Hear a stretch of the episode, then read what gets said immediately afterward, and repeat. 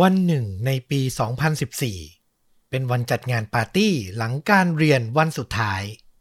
แต่ชายคนหนึ่งคิดว่านี่คือวันสิ้นโลก และเขาจะต้องออกไปกำจัดใครสักคน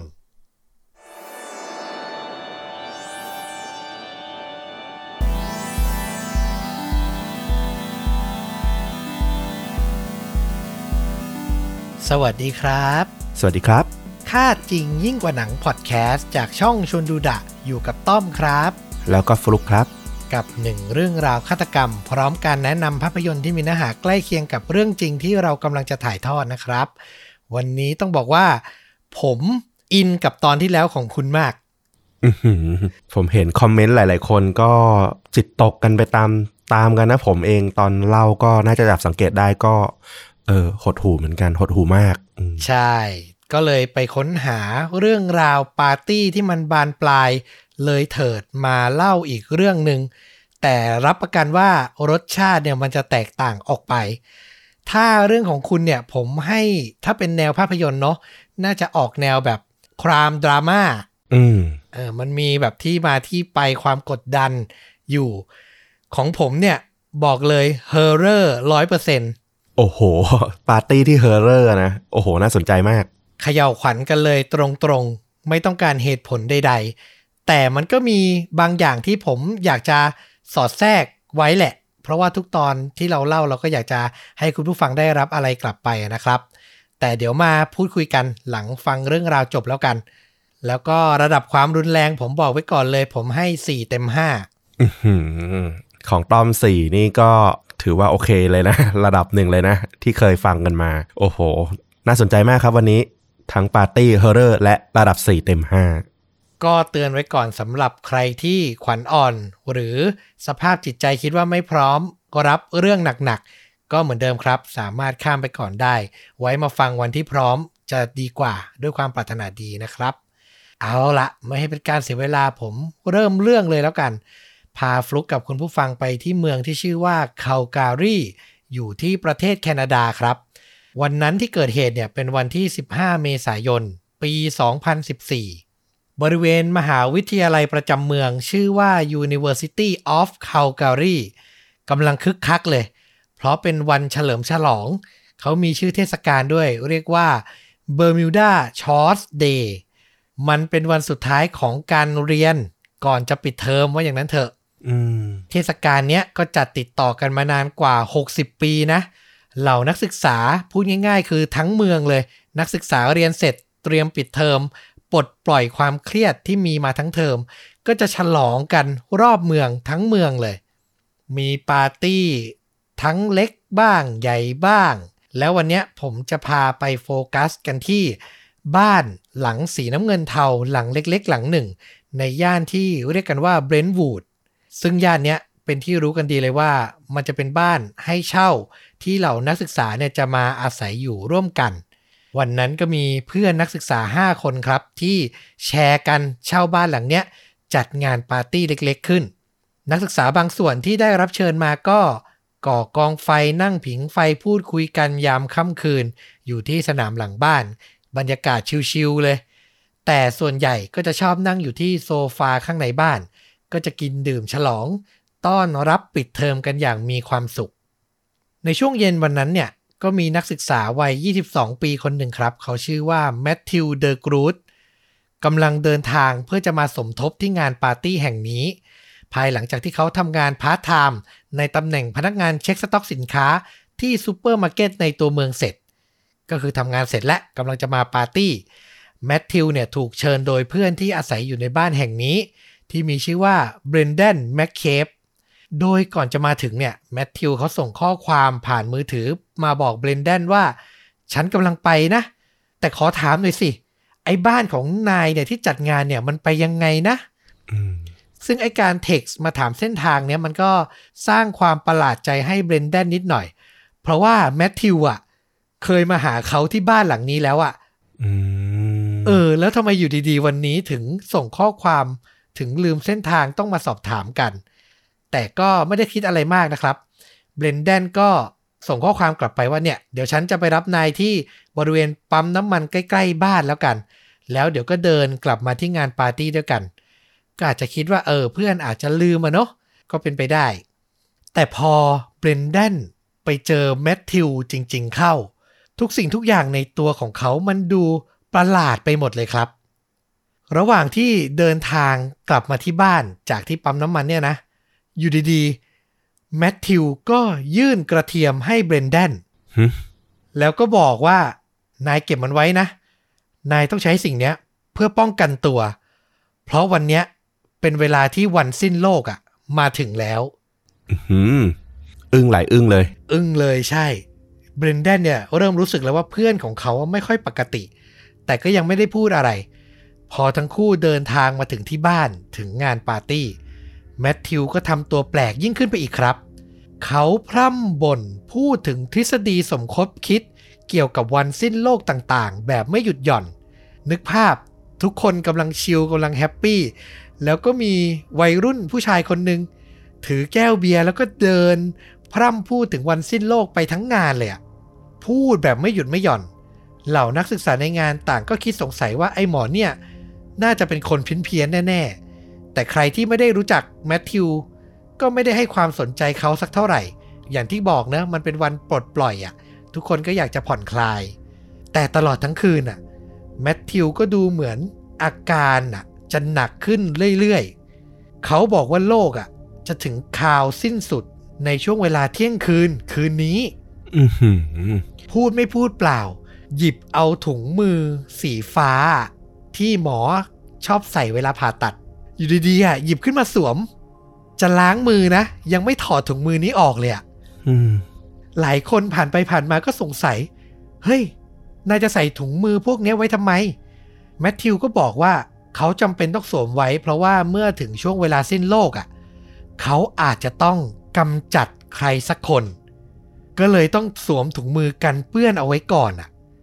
นอกจากนี้เขายังพกกระเทียมที่ให้เบรนแดนไปเนี่ยนะ ยังเหลืออยู่ พกไว้ทั้งในกระเป๋าเสื้อ กระเป๋ากางเกง คือมันประหลาดมากอะแล้วก็พูดพร่ำนะ นอกจากเรื่องอพอคาลิฟหรือวันสิ้นโลกเนี่ยก็ยังพูดถึงเรื่องพระจันทร์สีเลือด เรื่องแวนพร์คือพูดอะไรแปลกๆ ไม่ได้หยุดได้หย่อนเลยอะคือถ้าเป็นเรานะ ก็มองได้สองแง่ ต้องย้อนกลับไปก่อนในยุคที่เราวัยรุ่น ถ้าไปงานเลี้ยงแล้วเจอคนประมาณเนี้ย เราก็อาจจะยังไม่ได้ตกใจกลัวเขามาก แว็บแรกขึ้นมาเลยคือ นายน่าจะอัพหนักเหมือนกันนะ อะไรอย่างเงี้ยคือ คือมันก็จะคิดไปทางนั้นน่ะถูกไหม คือเด็กมหาลัยอะมันก็จะมีหลายกลุ่มหลายความสนใจ มันก็จะมีโอกาสนะที่จะมีคนที่แบบเนิร์ดเนิร์ดหรือแบบอาจจะกิ๊กกิ๊กในเรื่องเฉพาะบางเรื่องอาจจะเป็น คือเราคงคิดว่าเออเขาก็คงเป็นคนที่หมกมุ่นในเรื่องนี้แต่แบบ อาจจะแบบไม่ได้มีพิษมีภัยอะไรนึกออกไหมเป็นคนแค่แปลกๆอะแต่ที่แบบเราเอ๊ะหลายเอ๊ะเนี่ยคือแบบ ลำดับความคิดเขามันหลายขั้นหลายตอนมาก กระเทียมจะป้องกันการสิ้นโลกได้ยังไง แล้วมันจะสิ้นโลกโดยในยยะอะไร คือพวกหมกมุ่นอย่างเงี้ยมันมักจะมีแบบวันเวลาที่มันมีความพิเศษอะเนาะ แต่ปี 2014 แล้วก็วันที่มันดูแบบมันไม่มีหมาหมุดหมายอะไรสำคัญเลย แล้วก็อีกอย่างที่เราสงสัยมากคือ แล้วเพื่อนน่ะก็รู้จักกันมานาน ไม่งงเหรอ ว่าทำไมอยู่ดีๆ เพื่อนคนนี้ถึงเป็นอย่างนั้น แต่เดี๋ยวคงมีคำเฉลยแน่นอนอะเนาะในตอนท้าย เราเชื่อว่าเพื่อนๆก็คงงง แต่อย่างที่บอกก็อาจจะ เออ ไอหมอนี่มันกีกอยู่ดีๆ อาจจะคลั่งใครทฤษฎีพวกนี้ขึ้นมา ก็เลยพูดถึงก็ได้ อย่างกระเทียมก็อย่างที่เราบอกไป มันมีการพูดถึงพวกพระจันทร์สีเลือดแวมไพร์มนุษย์หมาป่าอะไรเงี้ย ก็มีความเชื่อกันนะเนาะว่ากระเทียมเนี่ยป้องกันสัตว์ร้ายในตำนานพวกนี้ได้ อืม แต่ถึงอย่างไรก็ต้องบอกว่าเขาก็ไม่ได้แบบเพี้ยนขั้นสุดขนาดนั้น มันมีรายละเอียดเพิ่มเติมจากนักศึกษาบางคนที่ได้คุยกับแมทธิวในปาร์ตี้ บอกว่าแมทธิวเนี่ยเล่าว่าครอบครัวคิดว่าเขาบ้า แล้วต้องการความช่วยเหลือด้วยการส่งเข้าสถานบำบัด คือนักศึกษาพอฟังก็ไม่ได้คิดจริงจังอะไร คือก็รู้จักเป็นการส่วนตัวว่าพ่อแม่ของ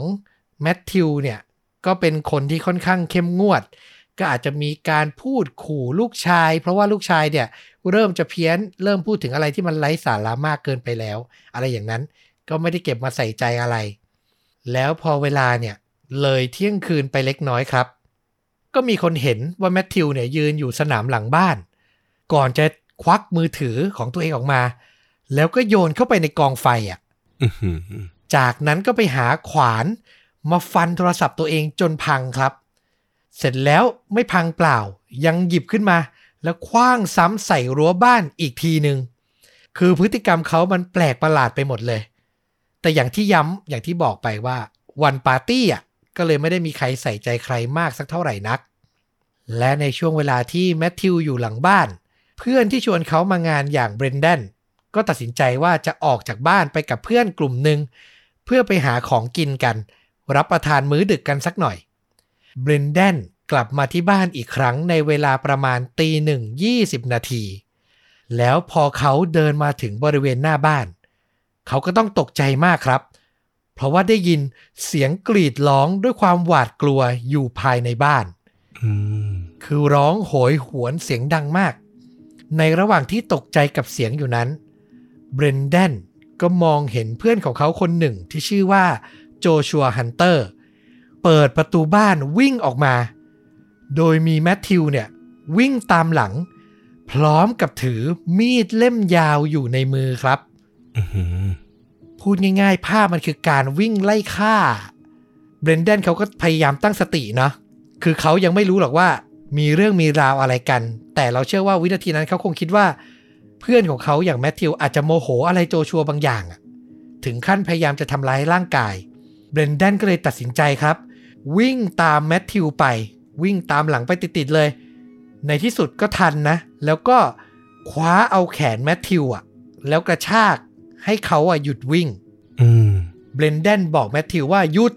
หยุดการกระทำพวกนี้ซะ นายทิ้งมีดไปซะแมทธิว แต่สิ่งที่เกิดขึ้นต่อมามันน่าขนลุกมากครับ แมทธิวบอกกับเบรนแดนว่าคืนนี้เป็น The Night of Long Knife อือหือ คืนแห่งมีดยาวอะที่ผมต้องพูดภาษาอังกฤษเพราะแบบมันเป็นคำคล้องเสียงอะเนาะเขาเล่นเสียง อืมพูดจบแมทธิวก็ออกวิ่งไปอีกเบรนแดนฟังแล้วก็แบบงงอะ่ะ เขาต้องการสื่ออะไรไม่เข้าใจ ก็พยายามวิ่งตามเพื่อนไปจนทันอีกครั้ง พอคว้าเอาตัวเพื่อนไว้ได้ สิ่งที่เกิดขึ้นต่อมาก็คือแมทธิวอะใช้มือของตัวเองอะหันมาจับมือของเบรนแดน คล้ายๆจะแบบ shake hand กันอะแต่ที่มันน่าสยองมากๆก็คือมือของแมทธิวอะมันเปื้อนเลือดเต็มไปหมดเลยครับ คือคิดภาพถ้าเราเป็นเบรนแดนเพื่อนหันเอามือมาจับมือเรา แล้วเห็นว่ามือมันเปื้อนเลือดแล้วมันมาเปื้อนมือเราแล้วอะโอ้โห มันจะช็อกขนาดไหน แมทธิวพูดต่อทันทีว่า ตอนเนี้ยเราเป็น blood brother กันแล้วนะ เป็นเหมือนพี่น้องร่วมสาบานกันแล้ว นายอย่ามาขวางทางฉัน ไม่อย่างนั้นนายอาจจะเป็นรายต่อไป แมทธิวพูดจบก็วิ่งหายไปในความมืดครับ เบรนแดนได้ยินประโยคสุดท้ายจากเพื่อน แน่นอนแหละเป็นผมผมก็ไม่วิ่งตามต่อครับ เบนแดนก็ยืนงงอยู่อย่างนั้น จนเขาตั้งสติได้อีกครั้งหนึ่ง เขานึกแล้วว่าแมทธิวมือเปื้อนเลือดเนี่ย มีเสียงรกรีดร้องจากในบ้านเนี่ย สถานการณ์ในนั้นไม่น่าปกติแล้วเบรนแดนก็เลยรีบหันหลังกลับเข้าไปในบ้านที่จัดงานปาร์ตี้ ก่อนจะพบภาพสุดช็อก ที่บอกเลยครับว่ามันเหมือนหลุดออกมาจากหนังสยองขวัญเลยอะเริ่มจากที่สนามหญ้าหน้าบ้าน โจชัวฮันเตอร์วัย 23 ปี ที่วิ่งหนีออกมาจากบ้านที่เบรนแดนเจอเนี่ยเนาะเขาก็นั่งบาดเจ็บอยู่ โดยมีรอยถูกมีดแทงเป็นแผลฉกรรจ์หลายแผล เบรนแดนเดินต่อเข้าไปในบ้านก่อนจะพบร่างของเพื่อนที่ชื่อว่าแซคคาไลแรดเวลวัย 21 กับจอแดนเซกูราวัย 22 นอนแน่นิ่งอยู่บนพื้นบ้าน ท่าทางเหมือนจะเสียชีวิตแล้ว ใกล้ๆร่างของทั้งสองคนก็เป็นบนโซฟา เหล่าเพื่อนๆที่กลับมาพร้อมเบนแดน รวมถึงเพื่อนคนอื่นๆ ที่อาจจะอยู่นอกบ้าน ก็มารวมตัวกันแล้วพยายามปฐมพยาบาลน่ะ บางส่วนก็ช่วยกันใช้ผ้ากดบาดแผล ให้กับเพื่อนที่มีชื่อว่าลอเรนซ์ฮงวัย 27 ปี รวมถึงเคที่เพอร์ลาสวัย 23 ซึ่งมีบาดแผลถูกแทงหนักไม่แพ้กัน อย่างที่บอกไปครับสองคนนอนแน่นิ่งเสียชีวิตอยู่บนพื้นบ้านในที่เกิดเหตุ อีก 3 คน อาการสาหัสและถูกนำตัวส่งโรงพยาบาลหลังจากนั้น ที่น่าเศร้าคือ ช่วยชีวิตทั้งหมดไม่ทันครับ ทั้งสามคนที่ผมเล่าไปทั้งที่อยู่หน้าบ้านแล้วก็อยู่ในบ้านบนโซฟาเนี่ย ทยอยเสียชีวิตที่โรงพยาบาล รวมแล้วเหตุการณ์นี้มีผู้เสียชีวิตมากถึง 5 คนครับ คราวนี้มาลองฟังกันว่า มันเกิดอะไรขึ้นในบ้านหลังนั้น หลังจากที่เบรนเดนออกไปหาอะไรกินกับกลุ่มเพื่อนนะครับ รายละเอียดทั้งหมดได้มาจากการสืบสวนโดยเจ้าหน้าที่ตำรวจ จากการสอบปากคำนักศึกษาคนอื่นๆ ที่เห็นเหตุการณ์ แล้วก็มาปะติดปะต่อ นักศึกษาที่เห็นเหตุการณ์เล่าว่าลอเรนซ์ฮงเนี่ยนอนหลับอยู่บนโซฟาคู่อยู่ในห้องนั่งเล่น ตรงข้ามเขามันเป็นโซฟาชุดใหญ่ จอร์จเคที่และจอแดนเนี่ยสามคนนั่งคุยกันอยู่ ส่วนแซคคารายเนี่ยยืนอยู่ในครัวกับแมทธิว สิ่งที่เกิดขึ้นเนี่ยมันเร็วมาก มีคนเห็นว่าอยู่ดีๆแมทธิวอะที่อยู่ในครัวก็หยิบมีดความยาว 21เซนติเมตรออกมาถือ แล้วก็ทำการแทงแซคคาราย รวมทั้งสิ้น 7 ครั้ง ก่อนจะเดินเข้ามาในห้องนั่งเล่นที่อยู่ติดกับครัวเนี่ยนะ แล้วก็พุ่งเข้าไปแทงโจชัวอีก 6 ครั้ง จากนั้นมันก็โกลาหลและ คนก็แตกกระจายนะครับ เคที่กับจอแดนเนี่ยโดนแทงคนละครั้ง ตัวเคที่อะพอโดนไปหนึ่งทีก็พยายามจะวิ่งหนีออกจากบ้าน แต่สุดท้ายเธอก็วิ่งไม่ทันครับ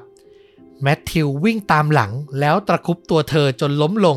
บริเวณโต๊ะรับประทานอาหาร จากนั้นเขาก็ใช้มีด แทงเธอซ้ำเข้าไปอีก4ครั้ง สุดท้ายแมทธิวเดินไปหาลอเรนซ์ที่ผมบอกไปนะว่าเขาหลับอยู่ ไม่รู้เรื่องเลย น่าจะดื่มเครื่องดื่มแอลกอฮอล์แล้วก็หลับสนิทมากๆ เขาโดนแทงขณะที่นอนหลับอยู่อย่างนั้นน่ะ อีก 4 ครั้ง แล้วระหว่างนั้นเองโจชัวที่ผมบอกไปว่าโดนแทงก่อนเลยนะ ที่โซฟาเนี่ยหกแผล ก็ตั้งสติได้แล้วตัดสินใจ ใช้แรงที่เหลือเฮือกสุดท้าย วิ่งหนีออกไปที่หน้าบ้าน จนกระทั่งได้เจอกับเบรนแดนที่เดินกลับมาพอดี แล้วเหตุการณ์ก็ดำเนินไปอย่างที่ผมเล่าไปก่อนหน้านี้นะครับ สุดท้ายโจชัวก็ไปเสียชีวิตที่โรงพยาบาล พร้อมกับเพื่อนอีกสองคน คือมันโหดร้ายมากจริง ๆ แล้วทุกอย่างที่เล่ามาเนี่ยมันคือรวดเร็วมากนะครับ หลังจากได้รับแจ้งความตำรวจก็เร่งออกตามหาคนร้ายอย่างรวดเร็วครับ พวกเขาใช้เวลาไม่นาน ก็เจอตัวแมทธิว ในย่านที่ไม่ไกลจากบ้านที่เกิดเหตุเท่าไหร่นัก เจ้าหน้าที่ที่เจอตัวแมทธิวเนี่ย พอเจอตัวก็ควักปืนออกมาเล็ง แล้วก็ตะโกนบอกแมทธิวว่า หยุดยอมมอบตัวซะ ซึ่งนอกจากตัวเขาที่เจอแล้วเนี่ย ยังมีสุนัขตำรวจเคนายอยู่ด้วย แต่โดนจับได้ขนาดนั้นแมทธิวก็ยังไม่ยอมแพ้ เขาวิ่งพุ่งเข้าใส่เจ้าหน้าที่ที่เล็งปืนมาที่เขา เจ้าหน้าที่อีกคนเห็นแบบนั้นก็ปล่อยสุนัขเคนายสั่งให้สุนัขเนี่ยโจมตีแมทธิว แต่สิ่งที่เกิดขึ้นคือแมทธิวอะชกสุนัขจนเซกระเด็นออกไปอะคือเอาแรงมาจากไหนไม่รู้ เขาไม่ได้เป็นเด็กวัยรุ่นที่ตัวใหญ่อะไรเลยนะ แต่เหมือนความคลั่งอะมันทำให้เขาแบบ แรงพละกำลังอะเพิ่มขึ้น พอชกสุนัขกระเด็นไปก็พุ่งเข้าหาตำรวจที่เล็งปืนอีกครั้ง เจ้าหน้าที่อะต้องตัดสินใจในวินาทีนั้นว่าจะยิงหรือไม่ยิงดี เขาตรวจสอบแมทธิวแบบเร็วๆเลยนะ ระหว่างที่วิ่งเข้ามาแล้วก็รู้ว่าแมทธิวอะไม่ได้พกอาวุธใดๆอยู่ เจ้าหน้าที่ก็เลยตัดสินใจไม่ลั่นไกลออกไปครับ เขาเอียงตัวหลบแทน แล้วก็เป็นเจ้าหน้าที่อีกคนที่ตัวใหญ่กว่า ร่างกายกำยำกว่า ตัดสินใจใช้กำลังครับ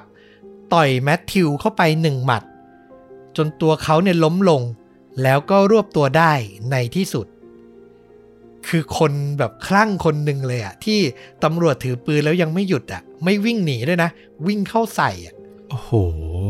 เขาต้องโดนอะไรสักตัวเข้าไปเนี่ย ถึงได้ขนาดนี้ได้นะในความรู้สึกเรา เจ้าหน้าที่ค้นตัวแมทธิวหลังจากการจับกลุ่มนะครับ แล้วก็พบกระเทียม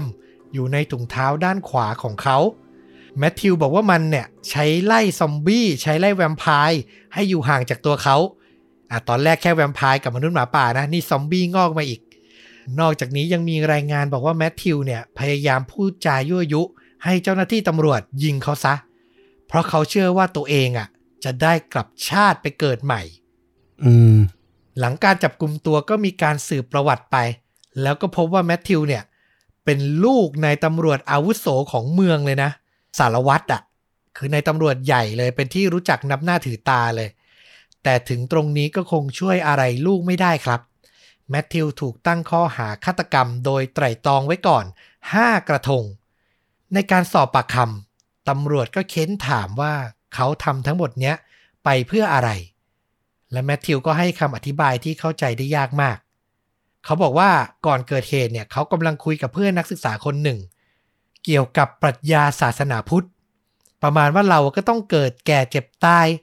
อย่าคิดอะไรมากเลย ใช้ชีวิตให้มีความสุข มีเซ็ก สนุกสนาน แล้วก็ตายกันไปเถอะ ก็คือถกเถียงกันประมาณเนี้ยอืม แล้วแมทธิวก็บอกว่าเพื่อนที่คุยกับเขาอะเหมือนจะไม่เห็นด้วยในสิ่งที่เขาพูด แล้วก็โมโหมากขึ้นมากขึ้น ระหว่างที่กำลังโต้เถียงกันอยู่นั้นอะตัวแมทธิวเนี่ยเหลือบไปเจอมีด ก็เลยตัดสินใจ หยิบมันออกมา แล้วแทงเพื่อนก่อนเลยอือหือคือเปิดก่อน เพราะเขากลัวว่าเพื่อนอะถ้าถึงเวลาที่มันทะเลาะกันรุนแรงกว่าเนี้ย จะใช้มีด ทำร้ายเขาแทน คือสมองเขามันไปกันใหญ่แล้วอะมองโลกไม่เหมือนคนปกติแล้ว จากนั้นแมทธิวก็บอกว่าคนอื่นในบ้านอะดูเหมือนจะสติแตกกับสิ่งที่เขาทำเหมือนพยายามจะเข้ามาทำร้ายเขา เขาก็เลยต้องไล่แทงทุกคน 22 เมษายน 2014 ครับหนึ่งสัปดาห์หลังเกิดเหตุ แมทธิวก็ถูกนำตัวไปวิเคราะห์ทางจิต โดยมีกำหนดเวลา 30 วัน ก่อนจะได้มีการสรุปว่าเขาพร้อมจะขึ้นให้การในศาลหรือไม่ จิตแพทย์ผู้วิเคราะห์แมทธิว บอกว่าแมทธิวเนี่ยพูดว่าตัวเองอะเป็นบุตรของพระเจ้า และเป็นฮิตเลอร์กลับชาติมาเกิด นอกจากนี้เขายังเพ้อต่อว่าเหยื่อที่เขาฆ่าไปทั้งหมดเนี่ยล้วนแต่เป็นพวกที่อยู่ในสมาคมอิลูมินาติอื้อหือบางคนน่ะ เป็นหมาป่า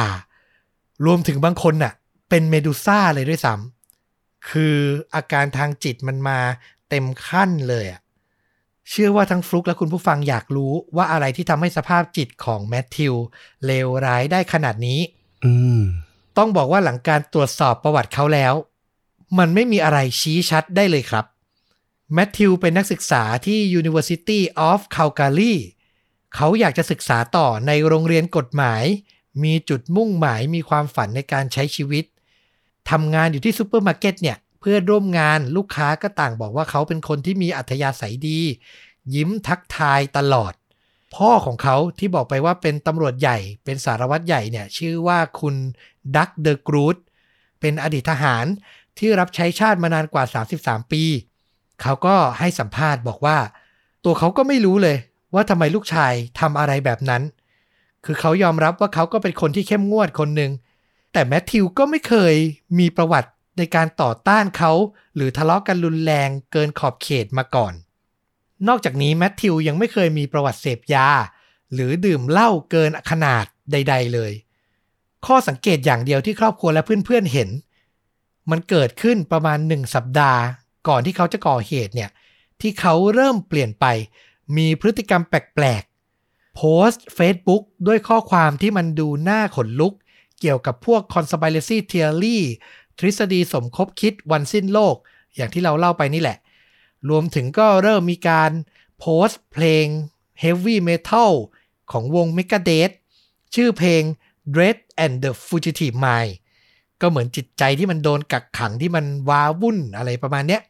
ซึ่งจะมองว่ามันผิดปกติก็ได้ หรือมองว่ามันก็เป็นรสนิยมที่เปลี่ยนแปลงไปก็ได้ มันก็ไม่ได้น่าสงสัยและน่าผิดสังเกตขนาดนั้น และนอกจากนี้ก่อนเกิดเหตุก็มีข้อมูลระบุว่า เขาอะส่งข้อความมือถือ ไปบอกสมาชิกในครอบครัวว่ากำลังจะทำร้ายตัวเอง อ่าอันนี้คือชัดเจนสุดอืมอย่างที่เราเล่าไปว่ามันมีช็อตหนึ่งที่เขาคว้างมือถือทิ้งใส่กองไฟ เป็นไปได้ว่าหลังจากส่งข้อความอะ เขาก็ทำลายโทรศัพท์ทิ้งนะครับ แต่นั่นแหละทั้งหมด มันไม่สามารถชี้ชัดได้ว่าเขาจะก่อเหตุอะไร ที่มันร้ายแรงขนาดนี้ได้เลยอะการวิเคราะห์จิตก็ผ่านไป 1 เดือนถึงวันที่ 22 พฤษภาคมปี 2014 ผลสรุปออกมาว่าเอาแหละ ตอนเนี้ยเขาพร้อมที่จะขึ้นให้การในศาลได้แล้ว ในการไต่สวนแมทธิวก็เล่าว่าตัวเขาเนี่ยได้ยินเสียงผู้ชายพูดอยู่ในหัว ซึ่งเขาบอกว่าน่าจะเป็นซาตาน กระซิบบอกเขาว่าให้ฆ่าทั้งห้าคนในบ้าน ก่อนที่ทั้งห้าคนนั้นน่ะ จะมารุมฆ่าแมทธิวซะก่อนฆ่ามันเลย ไม่งั้นมันจะฆ่านายนะ อะไรประมาณเนี้ยสุดท้ายจิตแพทย์วิเคราะห์ว่าแมทธิวมีอาการของโรคจิตเภท ก็คือกลุ่มอาการของโรคที่มีความผิดปกติทางความคิดทำให้ผู้ป่วยมีความคิดและการรับรู้ไม่ตรงกับความเป็นจริง คือเหมือนมีสติดีพูดจาพูดคุยได้ แต่ในสมองอะ่ะมันมองโลกอีกแบบไปแล้ว มันเชื่ออีกแบบไปแล้ว สุดท้ายหลังต่อสู้ในชั้นศาลนานถึง 2 ปีครับ วันที่ 25 พฤษภาคมปี 2016 แมทธิว ก็ถูกตัดสินว่า ไม่ต้องรับโทษจำคุก แต่ให้เขาเข้าบำบัดอาการทางจิตที่โรงพยาบาลแทน คือในชั้นศาลทนายชี้ให้เห็นว่าตอนเกิดเหตุ แมทธิวเชื่อจริง ๆ นะ ว่านักศึกษาทั้ง 5 คนน่ะ เป็นแวมไพร์เป็นมนุษย์หมาป่า และกำลังจะฆ่าเขา คือในสมองเขาอะมันคิดอย่างนั้นจริง ๆ ทนายฝ่ายจำเลยเนี่ยทำให้ศาลเชื่อได้ หลังจบการตัดสินแมทธิวก็เข้ารักษาตัวอยู่ในโรงพยาบาล แต่ก็มีบางครั้งที่เขาได้รับอนุญาต ให้กลับไปนอนค้างคืนที่บ้านของพ่อแม่ ซึ่งอยู่ไม่ไกลจากโรงพยาบาลเท่าไหร่นัก จนกระทั่งในปี 2021 ปีที่แล้วนี่เองนะครับ คุณหมอและสถานพยาบาลที่รักษาตัวแมทธิว ก็อนุมัติให้เขาไปพักอาศัยนอกโรงพยาบาลได้ เราอ่านในเนื้อหาข่าวใช้คำว่ากรุ๊ปโฮมเข้าใจว่าน่าจะเป็นเหมือนบ้านพักฟื้นสำหรับผู้ป่วยที่มีอาการทางจิต อยู่รวมกันหลาย ๆ คน แล้วก็จะมีเจ้าหน้าที่คอยติดตามดูแลอาการอยู่ 24 ชั่วโมง คือเหมือนเป็นอีกขั้นหนึ่ง ดีขึ้นมาในระดับหนึ่งก็ออกจากโรงพยาบาลได้ครับ ซึ่งในช่วงเวลานั้นน่ะ มันก็มีทั้งเสียงต่อต้านเนาะจากเหล่าพ่อแม่เหล่าญาติผู้เสียชีวิตที่โดนแมทธิวฆ่าไปเนี่ย ว่าเฮ้ยมันเร็วไปไหม เขารักษาอาการตัวเองดีขึ้นแล้วจริงหรือ แมทธิวก็ให้สัมภาษณ์ในช่วงเวลานั้นนะว่า การกระทำของผมในคืนนั้นทำให้เกิดความเจ็บปวดและทุกทรมานต่อผู้คนมากมาย ผมเสียใจอย่างสุดซึ้งกับครอบครัวของเหยื่อทุกคน ผมใช้ชีวิตทุกวันนี้ อยู่กับความรู้สึกผิดในสิ่งที่ทำลงไป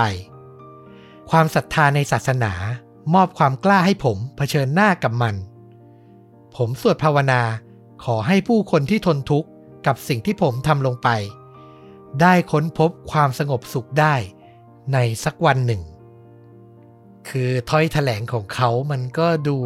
รู้สึกได้นะว่าเขาก็รักษาตัวเองจนดีขึ้นจริง ๆ แต่อย่างที่บอกแหละ เรื่องราวของเขามันก็ยังเป็นที่ถกเถียงในแคนาดาครับ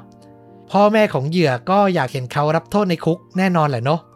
หรืออย่างน้อยที่สุดก็ไม่ควรถูกปล่อยตัวออกมา ให้ใช้ชีวิตปกติเร็วเกินไป แต่ฝั่งทนายกับแพทย์ผู้รักษาแมทธิวก็ออกมาให้สัมภาษณ์ยืนยันนะว่าอาการของแมทธิวเนี่ยดีขึ้นทุกวันมันมีการรักษาที่ดูแล้วว่าได้ผลแบบประเมินได้เห็นได้ชัด คือตอนเนี้ยมันไม่มีใครปล่อยตัวเขาเป็นอิสระหรอก แต่ก็คงอยากให้ลองเปิดใจอะ่ะก็ต้องถกเถียงพูดคุยโต้แย้งกันต่อไปนะครับ และนี่แหละก็คือเรื่องราวของปาร์ตี้ที่แคนาดาที่ผมบอกเลยว่า โอ้โห มันหลุดโลกจริง ๆ แล้วมันก็ไม่ต้องการเหตุผลที่มาใด ๆ เลยอะความรู้สึกมันหลากหลายเลยนะตอนนี้ ฉากในงานปาร์ตี้ที่เขาเริ่มทะเลาะแล้วเริ่มลงมือทีละคนเนี่ย สภาพจิตใจของเพื่อนคนที่เห็นเหตุการณ์หรือแม้แต่ครอบครัวที่ได้ยินข่าวในตอนหลังมันทำใจรับได้ยากมากจริง ๆ แหละ แล้วก็เข้าใจได้มากๆด้วยว่าทำไมพวกเขาถึงแบบ รู้สึกว่า เออ โอเคแหละว่า แมทธิวอาจจะป่วย เขาได้รับการบำบัด แต่ว่ามันอาจจะเร็วเกินไป ต่อสภาพจิตใจของญาติที่เพิ่งเสียลูกหลานที่รักไปอะเนาะแล้วก็น่าศึกษาเหมือนกันนะเรื่องของอจิตเภททั้งหลายเนี่ยว่าเออมันจะมีจุดสังเกตหรือมีจุดที่เราจะสามารถวางบล็อกได้อย่างไรบ้างว่า เออ ถ้ามันมีพฤติกรรมแบบนี้แล้วต้องเข้าสู่การ บำบัดหรือเข้าสู่การกักบริเวณในรูปแบบไหน คือมันต้องมีรูปแบบการสังเกตให้กับคนในสังคมทั่วไปด้วยเนาะเพราะเราเข้าใจแล้วว่าเออจิตเภทมันก็เป็นอาการที่มันก็เกิดขึ้นได้ แล้วก็มันก็ไม่ได้เลือกด้วยว่ามันจะเกิดกับใคร มันก็อาจจะเป็นเรื่องของสารเคมีหรือประสบการณ์ในชีวิตของแต่ละคนที่มันอาจจะทริกเกอร์ขึ้นมาในจังหวะใดจังหวะหนึ่ง เออ แต่เราก็สนใจนะว่าเออมันแล้วหน่วยงาน หรือ คนที่เขามีส่วนเกี่ยวข้องในเรื่องแบบพวกนี้เนี่ยเขาแบบมีการวางมาตรการหรือมีการให้ความรู้กับคนอื่นๆยังไงบ้างว่า จะสังเกตคนข้างเคียงยังไง เพราะอย่างแบรนดอนที่เป็นเพื่อน เราว่าก็เพื่อนสนิทนะที่เขาบอกว่าก็มาหาที่บ้านหลายครั้ง ยังจับสังเกตแค่ได้แค่ว่าแปลกๆเองอะ่ะเออ เราก็สนใจเหมือนกันในจุดนี้ อืมคำหนึ่งที่ฟลุกพูดขึ้นมาแล้วผมอยากจะเน้นย้ำและผมอยากจะกล่าวสรุปเรื่องราวนี้ก็คือคำว่า เหตุการณ์แบบเนี้ยมันอาจเกิดกับใครก็ได้ครับอืมคือสองปีกว่าๆที่ชวนดูดะ เล่าเรื่องราว คดีฆาตกรรม แล้วก็หลาย ๆ เหตุการณ์มาเนี่ย ทุกเรื่องเราจะพยายามคิด ก่อนจะนำมาถ่ายทอดว่า เออเราจะวิเคราะห์ได้ไหมว่าจุดเริ่มต้นของเหตุการณ์นี้มันคืออย่างไร เราควรจะระวัด เราควรจะระมัดระวังจุดไหน ควรจะนำมาเตือนใจตัวเองจุดไหนใช่ไหมอืมแต่เรื่องวันเนี้ยผมอยากจะบอกว่า มันเกิดกับใครก็ได้ แล้วบางทีไอ้สิ่งแย่ๆอย่างเงี้ยมันอาจจะไม่ได้มีเหตุผลหรือมีสัญญาณเตือนมาก่อนก็ได้ครับ คือสุดท้ายแล้วเราเจอเหตุการณ์ร้าย แล้วเราก็ทำได้แค่ ต้องพยายามผ่านมันไป ถ้าเรารอดชีวิตเราก็ใช้ชีวิตต่อไป รักษาเยียวยาตัวเองต่อไป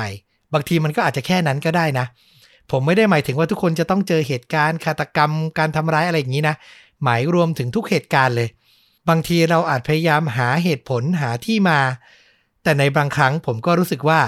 สิ่งเลวร้ายมันจะมาก็มา โดยไม่ได้มีเหตุผลน่ะอืมเราคงเคยได้ยินข่าวเนาะอยู่ที่ริมถนนนั่งรอรถเมย์อยู่ดีๆ รถก็เสียหลักมาชนหรืออะไรอย่างเงี้ยผมแค่ฟังเรื่องราวเนี้ยของแมทธิวแล้วผมก็นึกถึงว่า เออ จริง ๆ แล้วมนุษย์บางทีก็เปราะบางมากเลย เรารู้สึกว่าชีวิตเรามีความสุขไม่น่าจะเกิดเหตุการณ์อะไรเศร้าๆหรอก แล้วอยู่ดีๆ เรื่องเศร้าๆ เรื่องเลวร้ายมันก็เกิดขึ้นน่ะ เพราะฉะนั้นเราก็ต้องเตรียมรับทั้งในวันที่มันดีและในวันที่มันแย่เนาะ อันนี้คือสิ่งที่ผมตกตะกอนได้จากการอ่านเรื่องเนี้ยแล้วก็นำมาถ่ายทอดนะครับ ก็อยากจะ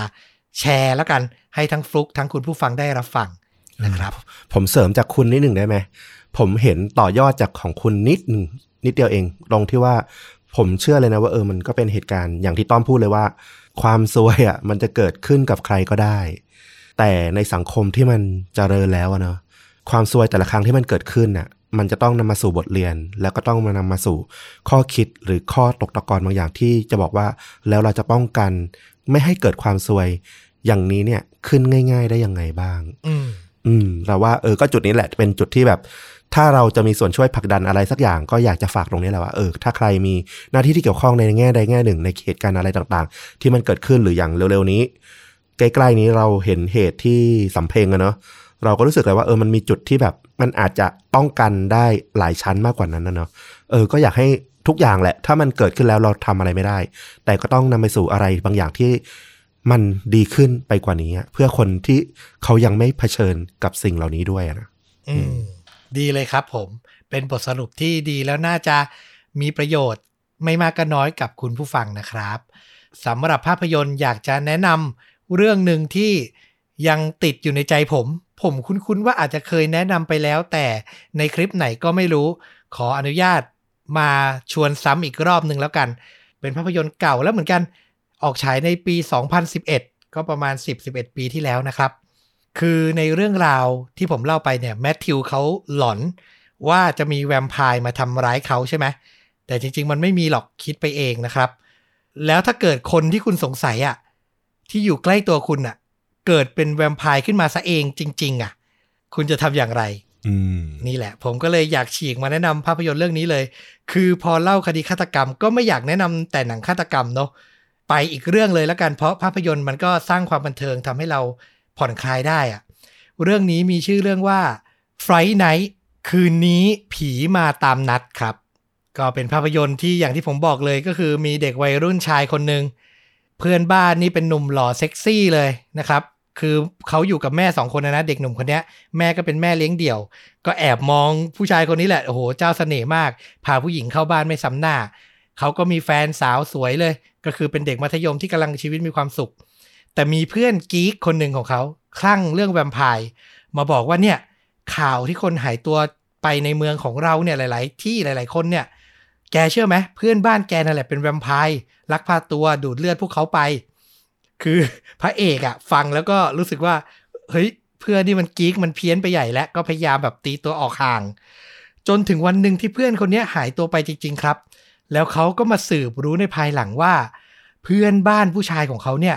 เป็นแวมไพร์จริง ๆอะ่ะ เพื่อนบ้านก็รู้แล้วว่าเด็กหนุ่มเนี่ย รู้ความลับของเขาอะ่ะ ก็มาขู่ว่าเฮ้ย ถ้าแกบอกใครเนี่ย ฉันจัดการแฟนแกและแม่ของแกแน่อืมสิ่งที่เกิดขึ้นตามมาหลังจากนั้นมันก็คือ ฉากแอคชั่นแล้วก็ความสนุก คือมันเป็นแบล็ c คอมเมดี้เป็นตลกร้ายอะ่ะ มันมีทั้งการสืบ มีทั้งการปราบผี ฝึกวิชา แล้วก็มีการลุ้นแบบหนัง thriller หนังสยองขวัญ คือครบรสเหมือนกันเนาะภาพยนตร์เนี้ยมันรีเมคมาจากต้นฉบับในปี 1985 ซึ่งต้นฉบับเนี้ยก็เป็นที่พูดถึงว่าเออให้ความบันเทิงได้ดีมากเลยเหมือนกันในยุคนั้นนะครับ พอมารีเมคใหม่ก็ไม่ผิดหวังนำแสดงโดยแวมไพร์เนี่ยคือโครินฟาเรลก็บทบาทล่าสุดที่คนน่าจะประทับใจเขาก็คือบทเพนกวินจากเรื่อง The Batman ล่าสุดเนี้ยเนาะโอ้โห แปลงโฉมจากหนุ่มหล่อโอ้โหจำไม่ได้เลย ไม่บอกไม่รู้จริงๆอะใช่ แต่เรื่องเนี้ยในเรื่อง Fright Night เนี่ยเขาก็ใช้เสน่ห์ความหล่อหน้าตาของเขาเนี่ยเต็มที่เลย เพราะก็เล่นเป็นแวมไพร์อะเนาะส่วนตัวเด็กหนุ่มที่จะมาปราบเขาเนี่ยก็รับบทโดยแอนทอนเยลซิน ผู้ล่วงลับนะครับ นักแสดงเชื้อสายรัสเซียเนาะก็เสียชีวิตไปแล้ว ก็มีบทบาทน่าจดจำหลายเรื่องที่จำได้ เยอะๆ ก็น่าจะเป็น Star Trek เวอร์ชันล่าสุดอะเนาะแต่ว่าเสียชีวิตไปแล้ว เรื่องเนี้ยก็ให้ความบันเทิงได้ดีเต็มอิ่มเลย ฟลุกเคยดูใช่ไหมเคยดูครับ สนุกมากสนุกมากแนะนำแล้วก็เราว่าน่าจะเป็นหนังที่เอามาช่วยเยียวยาแล้วกันฮิวหัวใจหลังจากฟังเรื่องเครียดๆมาเยอะละ จริง ๆ เราก็รู้สึกอย่างนี้เหมือนกันนะ เวลาพูดถึงนะเรื่องราวเครียดๆหลายที เราก็อยากจะแนะนำหนังที่มันไม่ต้องตรง mood แต่ว่าอาจจะมีเนื้อหาใกล้เคียง แต่ว่าช่วยปรับความรู้สึกอารมณ์ ให้คนฟัง ให้คนดูเนี่ยได้ด้วยเนี่ยก็จะดีมากๆเลย นั่นแหละคือสิ่งที่ตั้งใจเลย หารับชมง่ายมากผม search มาให้แล้วตอนนี้มีอยู่ใน Disney Plus Hotstar นะครับ ใคร Subscribe อยู่ก็กด search หารับชมได้เลยมีทั้งพากย์ไทยทั้ง Sound t a g นะครับ เอาละและนี่ก็คือฆาตจริงยิ่งกว่าหนังใน episode นี้ ติดตามชมดูดะได้ทุกช่องทางเหมือนเดิมครับ YouTube Facebook b l o g d i t Spotify Apple Podcast รวมถึง Twitter วันนี้ต้อมกับฟุกลาไปเพียงเท่านี้ สวัสดีครับ สวัสดีครับ